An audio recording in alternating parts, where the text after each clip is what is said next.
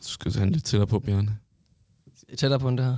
Nej, det er fint det der, men ellers så skal du gøre der det, at du... snakkede- Der snakkede jeg jo Ellers skal du gøre det, at du drejer den lidt over, og så får Ja. du en, en bedre skrå vinkel. Sådan der. Præcis. Ergonomisk. Ja, Jeg skal ret langt væk, når jeg snøfter. Du lytter til Do No Significant Harm, en podcast til dig, der arbejder professionelt med bæredygtighed. Bæredygtighed. Hvad betyder det egentlig? Vi ved, at vi skal give kloden videre til vores børn og børnebørn. Vi mærker det, når vi stikker hovedet ned i køledisken, eller når det regner juleaften. Men når vi skal forklare det, bliver det svært. Bæredygtighed er nemlig meget mere end oversvømmelser og global opvarmning. Derfor har vi lavet denne podcast. Hver dag arbejder Vegan Moe på at trække verden i en grønnere retning, og det kræver et fælles sprog. Do No Significant Harm er podcasten til dig, der arbejder professionelt med bæredygtighed. Her deler vi ud af erfaringer og bekymringer. Vi taler med vores egne eksperter, men søger også inspiration uden for kontoret. Altid med henblik på at gøre os selv og dig klogere. Titlen har vi stjålet fra EU's taksonomi for grønne investeringer – her minder den os om altid at tjekke, at det gode, vi gør for klimaet, ikke gør betydelig skade på naturen og samfundet. Fast vært er Claus Ulrik Mortensen. Velkommen til. Vi har en drøm i Vegan Måø, og det er at blive Nordeuropas førende ESG-rådgiver. Og ja, hvorfor skal det interessere jer, hvad vores drøm eller vision er? Jamen det skal det, fordi at ESG øh, er et emne, som vi i VMO vurderer bliver sindssygt vigtigt øh, de næste år. Og det er derfor, vi i dagens afsnit og i de kommende afsnit kommer til at fokusere på ESG-begrebet. Det er et begreb, der vinder mere og mere indpas i debatten om grøn omstilling og virksomhedernes samfundsansvar, og det gør det blandt andet, fordi EU lige har skærpet kravene for rapportering om bæredygtighed.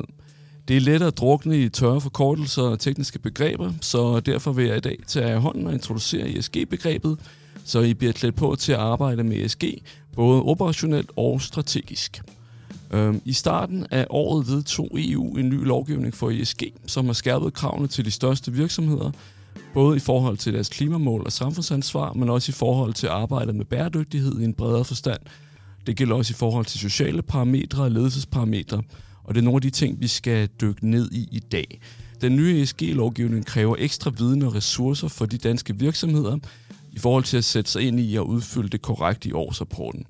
Heldigvis har det også klare fordele at arbejde målrettet med ESG i sin virksomhed og organisation. Og øh, med mig i dag til at dykke ned i ESG-emnet har jeg tre af Weekend Mårøs øh, bedste ESG-hjerner. Jeg har Camilla Skjelborg Nielsen, som er ESG-ekspert og øh, kommunikationsrådgiver, og velkommen til Camilla. Tak for det, Claus. Og så har jeg Søren Eriksen, der er administrerende direktør, og øh, også vil hjælpe os øh, til at forstå begrebet. Ja. Og sidst men ikke mindst har jeg Bjarne Bak, der er strategisk chef hos VMO, og ved en del omkring, hvordan den strategiske del af arbejdet kommer til at foregå. Og velkommen til. Tak for det, Claus. Ja, Bjarne, du, lidt, lidt, du skal lige huske det der med den afstand. Tak for det, Claus. Yes. Godt. Og Camilla, jeg tænker, at du kunne få lov til lige at starte med at, at forklare os ESG sådan helt forbunden. Hvad, hvad er det for en størrelse, og hvad er det egentlig en forkortelse for? Øh, ja, ESG øh, helt forbundet, det øh, er jo øh, den nye dreng i klassen. Det er et nyt begreb for mange, men det er også en forkortelse, som, øh, som virksomheder er nødt til at lære at kende, og er ved at lære at kende. Øh, ESG, det står for Environment, Social og Governance, og øh, dermed så rummer ESG den brede bæredygtighedsdagsorden, og er øh, en holistisk samlebetegnelse for alle de elementer, der indgår i begrebet bæredygtighed. Så øh, under E'et Environment, der har man fokus på miljø og klima. Under S'et på det sociale, der er det jo social ansvarlighed, det er samfundsansvar. Og på, øh, på det sidste, G'et, det er governance. Det handler om god selskabsledelse, om styringsmekanismer i, øh, i virksomheden, øh, og om processer og, og interne kontroller. Så det er, øh, det er den korte version af, hvad ESG står for. Og, øh, og bare nu introducerede jeg dig kort før, bare som, som vores ESG-ekspert. Kan du sige bare lige sætte et par ord på, hvordan, hvordan du i, i, i din dagligdag arbejder med ESG øh, i forhold til, til vores kunder? Øhm, man kan sige, øhm, de fleste virksomheder, hvis ikke øh, alle virksomheder lige nu står over for at skulle til at finde ud af, hvad er det for en retning, vi skal gå i forhold til bæredygtighed og ESG. Så, øh, så med min baggrund i forhold til kommunikation og rapportering og organisationsstrategi, øh, udvikling, så er det det, det handler om lige nu. Bæredygtighed bliver integreret i alle de processer, som i forvejen har været, øh, hvad skal man sige, det, der handler om at drive en forretning øh, internt, øh, men også eksternt i forhold til, til markeder og markedspositionering. Så man kan sige, at ESG det gennemsyrer sådan set bare det at, og, øh, at drive forretning nu, og derfor så, øh, så er det også det, det handler om, når vi går ud og rådgiver. Hvad end det handler om kommunikation, forandringsledelse, strategiudvikling, så har ESG et greb, øh, og det fylder i samtalen, og det er med det for øje, at vi, øh, vi hjælper vores kunder i øjeblikket. Mm. Så nu, øh, nu sætter vi fokus på, på ESG her, og, og det er noget, som, som fylder mere og mere derude. Der var også været nogen for hvem det her måske er en størrelse, som, som man måske har hørt. Du har hørt de her forkortelser, men men man kan få et indtryk af, at det er noget, der sådan er dumpet ned for, for himlen, men, men det er det vel i virkeligheden langt fra. Kan du sådan prøve at sætte det ind i sådan en, en historisk kontekst i forhold til, hvornår opstår det her, og hvad er det sådan set et, en, en udløber af? Ja, altså man kan sige, at ESG det handler jo grundlæggende om ansvarlighed, og ansvarlighed det har jo altid været et tema i det at drive forretning. Det er bare et endnu større tema nu, end det var før. I gamle dage, der kaldte vi det øh, CSR, øh, og så var der et eller andet, man vingede af en gang om året, eller en gang i kvartalet, og der sad nogen i et eller andet hjørne af virksomheden og arbejdede med det indimellem. Nu er det blevet en del af en ansvarlig direktionsdagsorden, og det er det simpelthen fordi, at øh, ultimativt så kræver øh, forbrugerne, kunderne, de kræver, at øh, dem, de handler hos, de er ansvarlige i alle hensener. Og det gør, at, øh, at man øh, som virksomhed også skal stille krav til alle dem, man handler med altså ens øh, leverandører, men egentlig også ens kunder øh, og ens samarbejdspartnere i øvrigt, om at de også er ansvarlige, fordi at de øh, hjælper med at skabe værdi for din virksomhed, og dermed at du også er ansvarlig for, at de er ansvarlige. Og derfor, bringer, derfor spreder det sig som ringe i vandet, at alle stiller krav til hinanden. Øh, rapportering, det er hvad det er. Det er, det er måden at dokumentere det på bagefter, men det er ikke det, der driver den her dagsorden. Det, der driver den her dagsorden, det er, at forbrugerne grundlæggende kræver, at dem, de handler hos, de er ansvarlige i alle hensener. Mm. Og øh, vi dykker mere ned i det her lidt, lidt senere. Øh, bare lige, Bjarne, nu, nu, jeg nævner det her med, at der er nogle ting på vej øh, fra EU nu her. Kan du sige lidt mere omkring, hvad er det, der, der lige nu øh, sker på, på SD, øh, ESG-fonden? Jamen, der sker, der sker flere ting. Som du, som du selv er inde på, så øh, fra, fra EU side, der, der sker der både en del på øh, EU-taksonomien, som er det, for du kan kalde grønne investeringer grønne, og så er der noget, der kommer til at ændre rigtig, rigtig meget. Det er det nye CSR-direktiv, som er blevet øh, stemt igennem i, øh, i EU-sammenhæng, som øh, meget kortvalget kommer til at stille en, en række krav til rapporteringer på ESG-området til øh, i første omgang alle virksomheder over 500 medarbejdere, men på sigt også mindre virksomheder, og, øh, og egentlig også allerede nu indirekte mindre virksomheder, fordi at der kommer til at være det her leverandører øh, krav på fra de store virksomheder om, at de også skal kunne rapportere, hvad sker der i værdikæden. Lidt af det, som, som Søren er inde på. Du lytter til Do No Significant Harm. Og hvis man som, som virksomhed måske er lidt grøn i forhold til, til det her begreb, øh, hvor skal man starte? Hvordan skal man tage fat på det her? Hvor, hvor skal man, hvad skal man orientere sig, sig efter i forhold til at, at, at finde ud af, ja, hvor, hvor man står? Jamen en god idé det er jo at starte med at finde ud af netop hele vejen rundt, lave en 360-graders vurdering af, øh, hvor man øh, står stærkt, øh, hvor man måske har gjort noget, men ikke nok, og hvor man er, er rød, altså hvor man har et stort gab i forhold til at, øh, at være i mål. Øh, og så må man vurdere de røde områder en efter en og lave en handlingsplan for, øh, hvordan og hvornår man kommer i mål. Det er ikke sikkert, at man kommer i mål med det hele på den korte bane, men, men bare det, at man har fokus på det, og man har en plan for, at man kommer i mål på et eller andet tidspunkt, øh, det vil jo være et væsentligt fremskridt for langt de fleste virksomheder. Så, så start med egentlig at kortlægge, hvor man er henne i forhold til øh, ESG-dagsordenen. Det er et godt sted at starte. Og så en kortlægning. Hvordan, øh, hvordan foregår sådan en kortlægning? Øh, man kunne kalde det øh, en væsentlighedsvurdering. Øhm, en kortlægning, det, det indebærer jo mange ting, og som, øh, som Søren også siger, så handler det om at, øh, at forstå, hvad er det, man skal sætte ind, øh, hvorhenne er det, man skal sætte ind. Øh, vi plejer at sige, at øh, en, et godt sted at starte, det er øh, med forståelse og viden til en start. Øh, forstå, hvad det her indebærer, og, øh, og sætte sig ned og, øh, og, og forstå begreberne og lære dem at kende. Og så, øh, og så kigge lidt på modenhed og ambitionsniveau. Hvor er vi i dag? Hvor er det, vi gerne vil hen? Øh, hvad er det, vores strategi i øvrigt er som forretning? Og så øh, kommer begrebet væsentlighedsprincipper ind. Og det handler om at lytte til sine stakeholders internt, øh, medarbejdere såvel som eksternt, kunder, leverandører, øh, branchen, øh, konkurrenter i virkeligheden også. Hvad gør de? Øh, lovgivning osv. Hvad er det, der er væsentligt for os at arbejde med? For hvis ikke man øh, starter med det her med væsentlighedsprincipper, så kommer man til at arbejde i rigtig mange retninger, fordi bæredygtighed og ESG, det er i må væk rigtig, rigtig mange ting. Så man er nødt til at sætte sig ned og forstå, hvad er det, der er væsentligt at arbejde med. Og det hedder en væsentlighedsanalyse, og er helt centralt for arbejdet med ESG.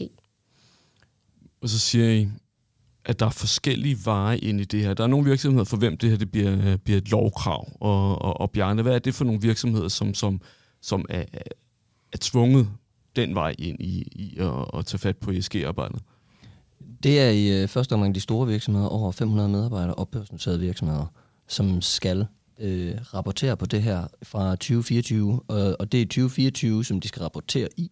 Det vil sige, at det er for regnskabsåret 2023. Det vil sige, hvis de ikke er i gang med at øh, samle data ind til den afrapportering, så, skal de tage i gang nu.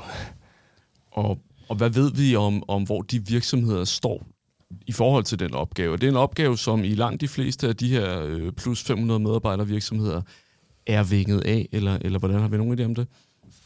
For mange af de rigtig store, der, der er det, altså Business Usual, de har gjort det mange år, men 500 medarbejdere er faktisk ikke ret meget. Så der vil være mange, der ligger lige på den grænse, som, som nok vores vurdering er, at de har fået det vide deres revisor, og det er nok så langt der.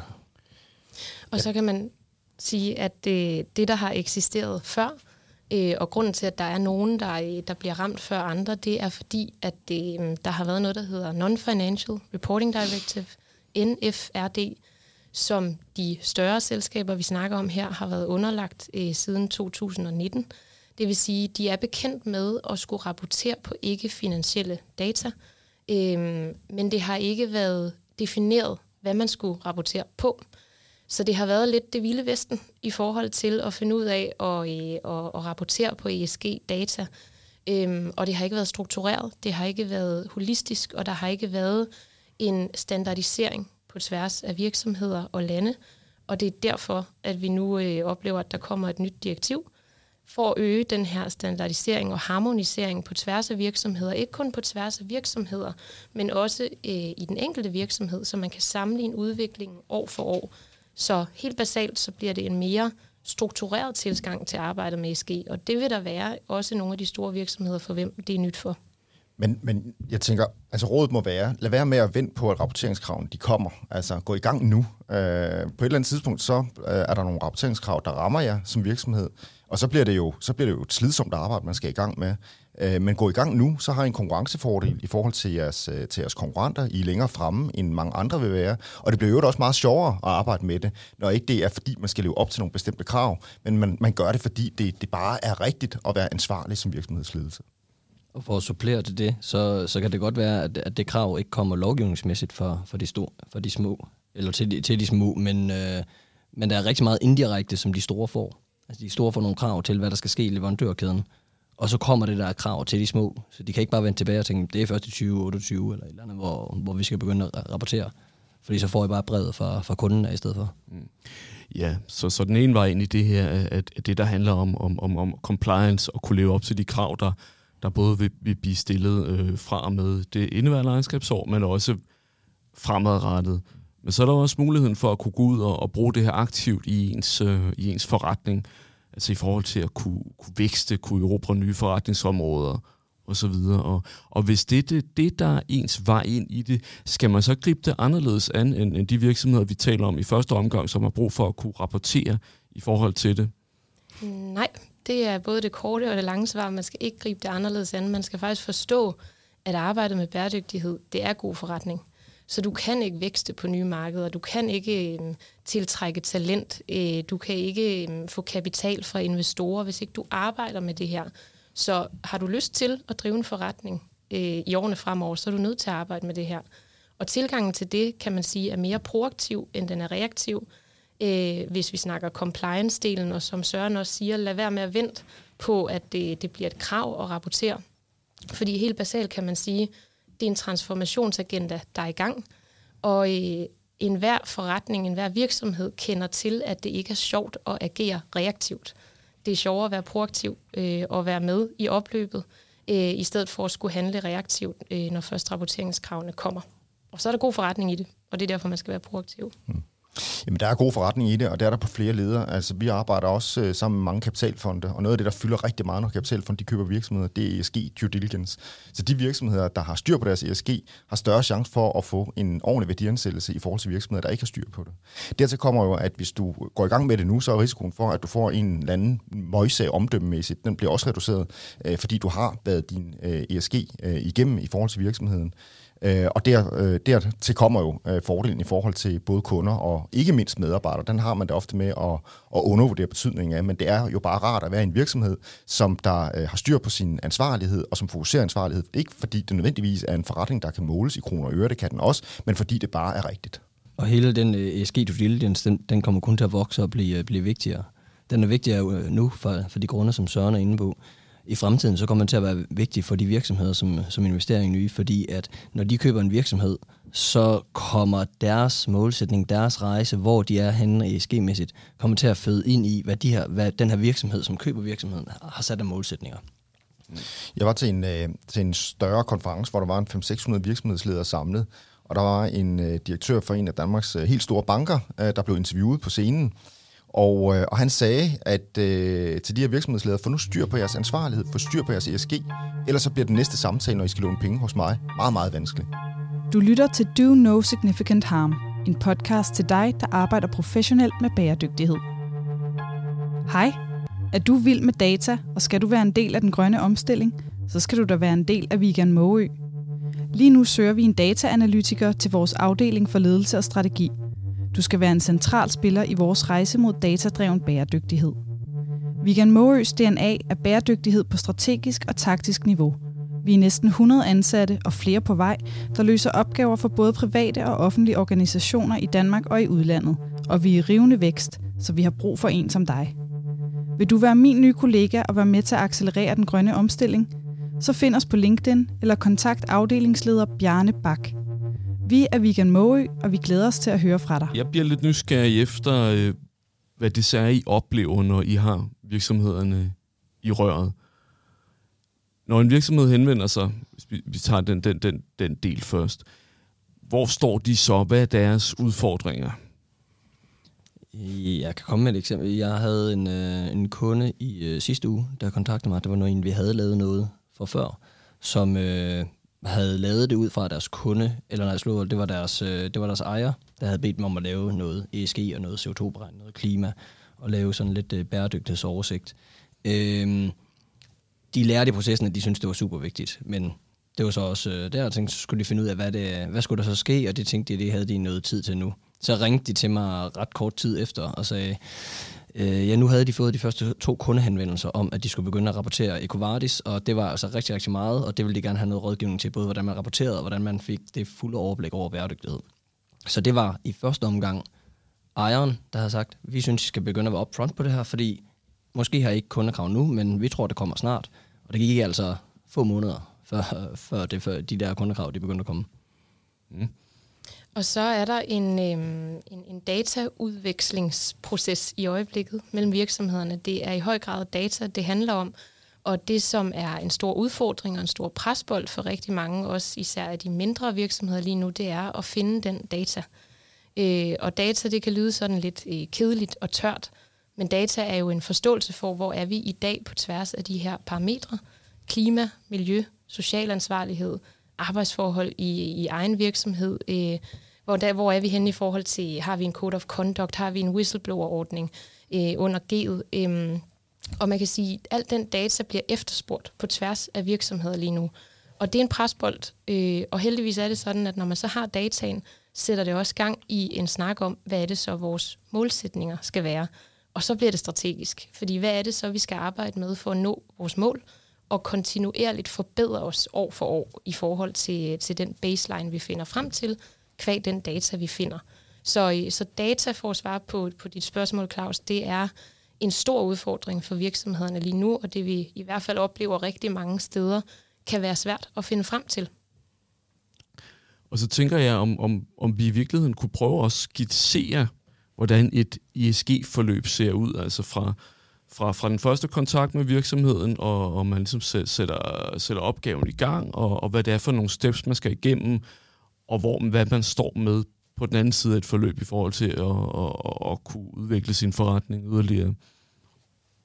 Ja, jamen øhm, når vi er ude og hjælpe en virksomhed fra, fra, på den her rejse fra, fra A til Z, så handler det om i første omgang, at vi lærer kundens forretning at kende. Øh, fordi øh, ESG skal, skal ikke være noget, der, der lægges ned over en virksomhed. Vi vil helst have, det ligger øh, under virksomheden, i stedet for at blive lagt ovenpå, sådan at det kan spire og blomstre og blive retningssættende for, for det strategiske arbejde i øvrigt. Så det er første step, at vi lærer kundens forretning at kende, og så lærer kunden øh, ESG at kende.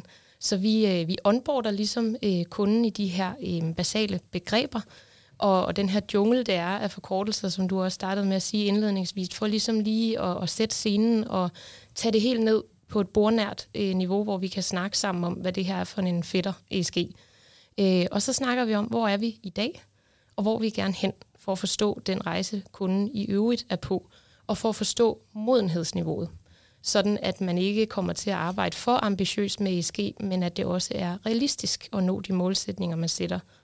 Så kommer vi til det skridt, der hedder væsentlighedsvurdering, øh, væsentlighedsanalyse, hvor vi lytter til kundens øh, stakeholders, vi lytter til medarbejderne, vi lytter til kundens kunder, vi lytter til ledelsen, og, øh, og vi prøver at forstå markedet omkring kunden, for at finde ud af, hvad er det for nogle temaer, kunden skal arbejde med i forretningen. Øh, er det diversitet? Er det, øh, er det klimaregnskab?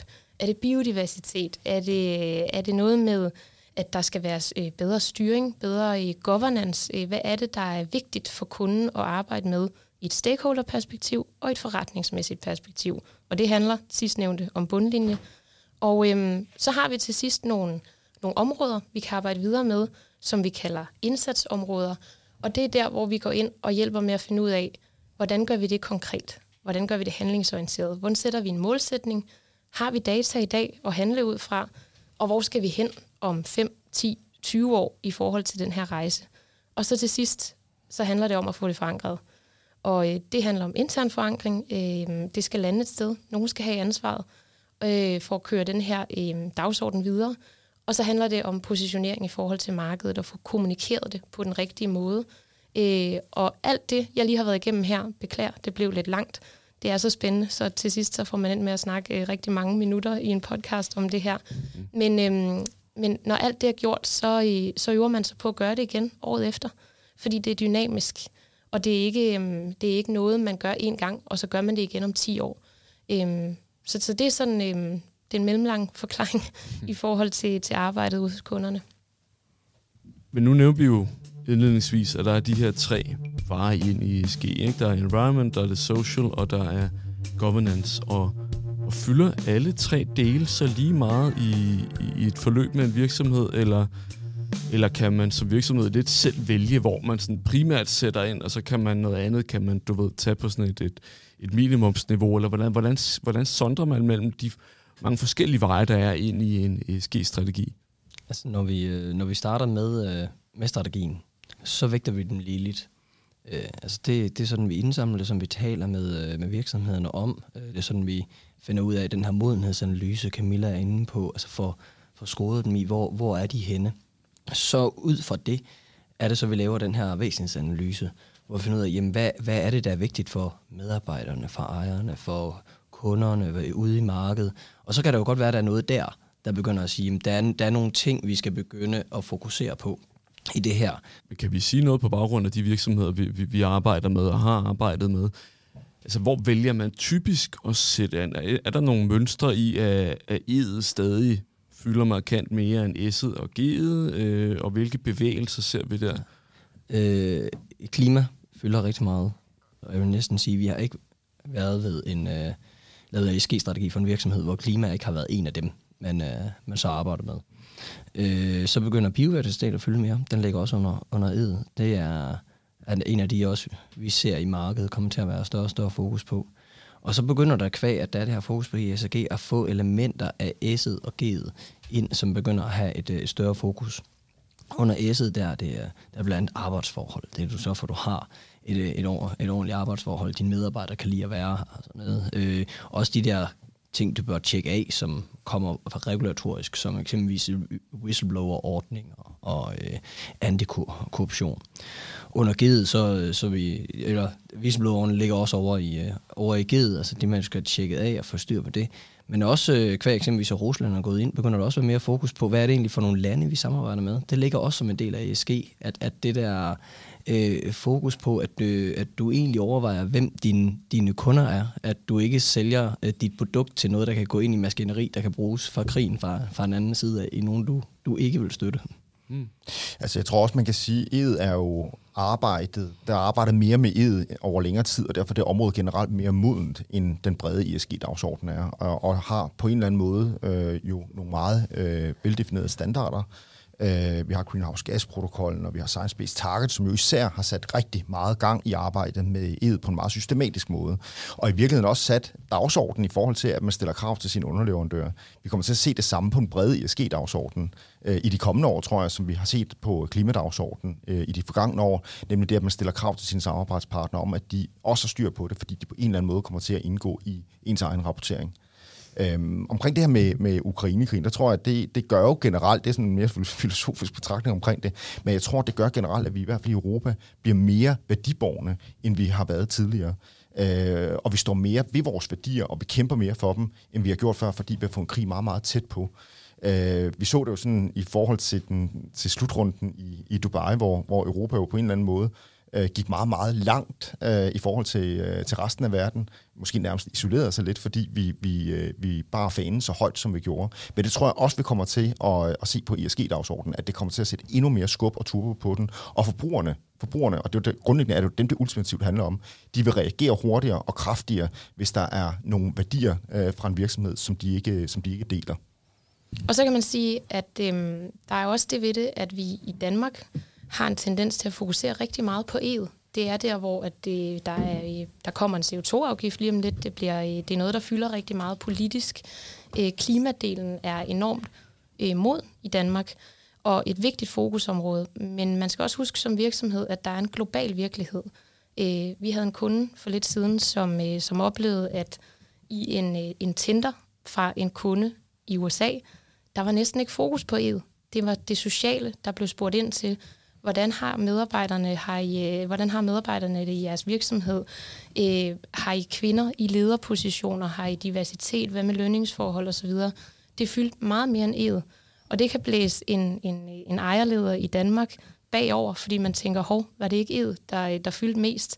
Men, men der er en global virkelighed, hvor S'et øh, fylder rigtig meget menneskerettigheder, moderne slaveri, børnearbejde, og det bliver vigtigt i et værdikædeperspektiv at fokusere på. Og så skal man huske, at øh, ved S'et, der er måske også i højere grad en form for, lige nu i hvert fald, nul-tolerance i forhold til at få handlet på nogle minimumstandarder socialt. Fordi menneskerettighedskonventionen, den er ikke ny. Den har eksisteret nogle år, og det er noget, vi kigger tilbage på. Det, det skal man simpelthen have styr på, det her med menneskerettigheder og alt det, der ligger øh, under øh, ordentlige forhold for, for mennesker og samfund øh, rundt omkring i verden. Hvorimod klimadagsordenen, der er rigtig mange, der kigger frem og ikke ved, hvordan vi når målene endnu, øh, hvor man er nødt til at gøre det, der hedder at backcaste, sætte et mål ude i fremtiden, og så kigge tilbage og, og vide, at vi har ikke alle svarene. Alle teknologierne er ikke opfundet endnu, men vi prøver at komme derhen øh, og har en rød tråd i arbejdet. Så selvfølgelig er klima en presbold, og det er det i høj grad også i forhold til, til alt det, der ligger i Paris-aftalen, og at vi, øh, vi har travlt. Vi er den, øh, den, den første generation, der, der kan gøre noget ved det her, men også den sidste, der skal gøre noget ved det her på klima. Men med socialt, der skal man også bare huske, der er en masse øh, rammer, som vi alle sammen har skrevet under på, i hvert fald FN's medlemslande, at det her det er minimumstandarder, der skal overholdes, og det fylder måske mere ude i verden, end, end E'et gør. Og det skal man være bevidst om, og derfor så er ESG så smukt, fordi det er det holistiske, og det er ikke kun at se isoleret på en af tingene. Mm. Hvad er jeres indtryk? Nu kigger jeg især på dig, Søren. Øhm, når du færdes i netværkskreds og så videre, så videre, hvor altså, hvor længe endnu vil der være mulighed for at, at gå ud og, og ligesom gøre en ekstra indsats ved at være, være, være, være stærk på, på ESG og, og, og, og indarbejde det i ens virksomhed? Øh, og hvornår bliver det her ligesom bare, du ved, det alle gør, og, og så er der, er der ikke længere så, så meget at opnå ved det? Altså, så, så, hvordan ser du det? Jamen altså, øh, man kan sige, at de store virksomheder er jo for de fleste vedkommende godt i gang, og hvis ikke de er det, så har de rigtig, rigtig travlt med at komme i gang. De mellemstore virksomheder, de har stadigvæk en mulighed for at gøre en forskel her, altså, og også konkurrencemæssigt være foran dem, de ellers sammenligner sig med. Men der er ingen tvivl om det her, det fylder meget øh, på direktionsgangene rundt omkring. Altså, i gamle dage, øh, da jeg var i DSB, der var CSR jo sådan noget med, han CSR-chef, og så sad de jo og arbejdede lidt med det, og sørgede for, at der var orden i det, og så en gang imellem, så lavede man en review på det på en time, og så flueben med det, og så tænkte man ikke mere over det. Øh, sådan er det jo ikke i dag. Altså, øh, jeg lavede en, en optælling øh, for noget tid siden i min såkaldte VL-gruppe, hvor der sidder direktører fra, fra store danske virksomheder, og de er værter ved de her arrangementer på skift, øh, og bestemmer selv, hvad det er øh, for et emne, øh, der skal gælde, når man er vært. Og der øh, var otte ud af de ti sidste, de omhandlede øh, noget med bæredygtighed. Øh, og det viser jo noget om, hvor højt det er på dagsordenen. Det er jo især ed, vil jeg sige, i ESG, der fylder. Øh, ed, det fylder rigtig, rigtig meget øh, hos, øh, hos de forskellige øh, direktører i dag. Så det er kommet højt op på dagsordenen, og det er blevet en del af det, man taler om i bestyrelserne, øh, og ikke bare noget, der ordnes på et eller andet øh, kontor nede i organisationen. Mm. Der vil blive mulighed for at, at blive klogere på, på de forskellige begreber i, i, i de kommende afsnit øh, herfra. Jeg har godt tænkt mig lige at, at lukke det her første afsnit øh, med lige at, at spørge. Nu, nu nævner jeg, starter ud med at tale om, at, at vi i Weekend Måge har en drøm, og det handler om, at vi har, vi har sat som et af vores mål at, at blive Nordeuropas førende ESG-rådgiver i 2030. Ja, det er nu en 2027, men jeg regner okay. med, at vi bliver det før. Okay. Dem, som måtte kende Weekend Måge og, og har arbejdet sammen med os tidligere, og vi har eksisteret siden øh, starten, starten nullerne i i forskellige former ind til den, den form, vi har, vi har i dag, øh, vil jo vide, at vi jo har jo, traditionelt har vi jo stået stærkt øh, på, på energidelen, på energibesparelser, og så stille og roligt vækstet ud i, i de andre. Så, så, så, så den her beslutning om strategisk at, at, at stå stærkere på, på ESG, hvordan, øh, hvordan opstod den, og, og hvordan har det været ligesom at skulle dreje i, i den retning øh, i forhold til det, hvor, hvor, hvor vi ligesom historisk har ligget? Jo, men det er egentlig en naturlig fortsættelse af den rejse, vi har været på. Øh, virksomheden blev etableret i 2006, og dengang der var der var ikke så meget arbejde med decideret klima, der var det meget energi og energieffektivisering, der var indsatsen. Øh, og det var også det, øh, som Vigan Moe primært beskæftigede sig med. Så lavede vi en ny strategi i øh, 2014, som gik på, nu skulle vi arbejde med grøn omstilling, som var det store tema på bæredygtighedsdagsordenen. Hos os i hvert fald, det var det ikke så meget i det private erhvervsliv på det tidspunkt, men det blev det jo så. Øh, og så lavede vi en strategi i 2020 om, at nu skulle vi arbejde bredere med bæredygtighedsdagsordenen, så det er jo ikke bare et spørgsmål om klima, men det er lidt bredere, og der har vi nået allerede nu øh, vores øh, strategiske målsætning, så vi er faktisk i gang med at lave en ny strategi frem til 2027, øh, som er en fortsættelse af rejsen, nemlig den brede bæredygtighedsdagsorden. Det betyder ikke, at vi ikke skal vide en masse om energi, men vi skal også vide noget om alt det andet i ESG-dagsordenen. Så nogle steder, der vil vi have meget dybe kompetencer, og andre steder, der vil det være mere på et strategisk niveau. Men vi skal, vi skal kunne beherske den brede ESG-dagsorden. Og så kan man sige, så er det jo så, øh, så heldigt, at vi har øh, meget mere end, øh, en energieffektiviseringskompetencer i, øh, i huset.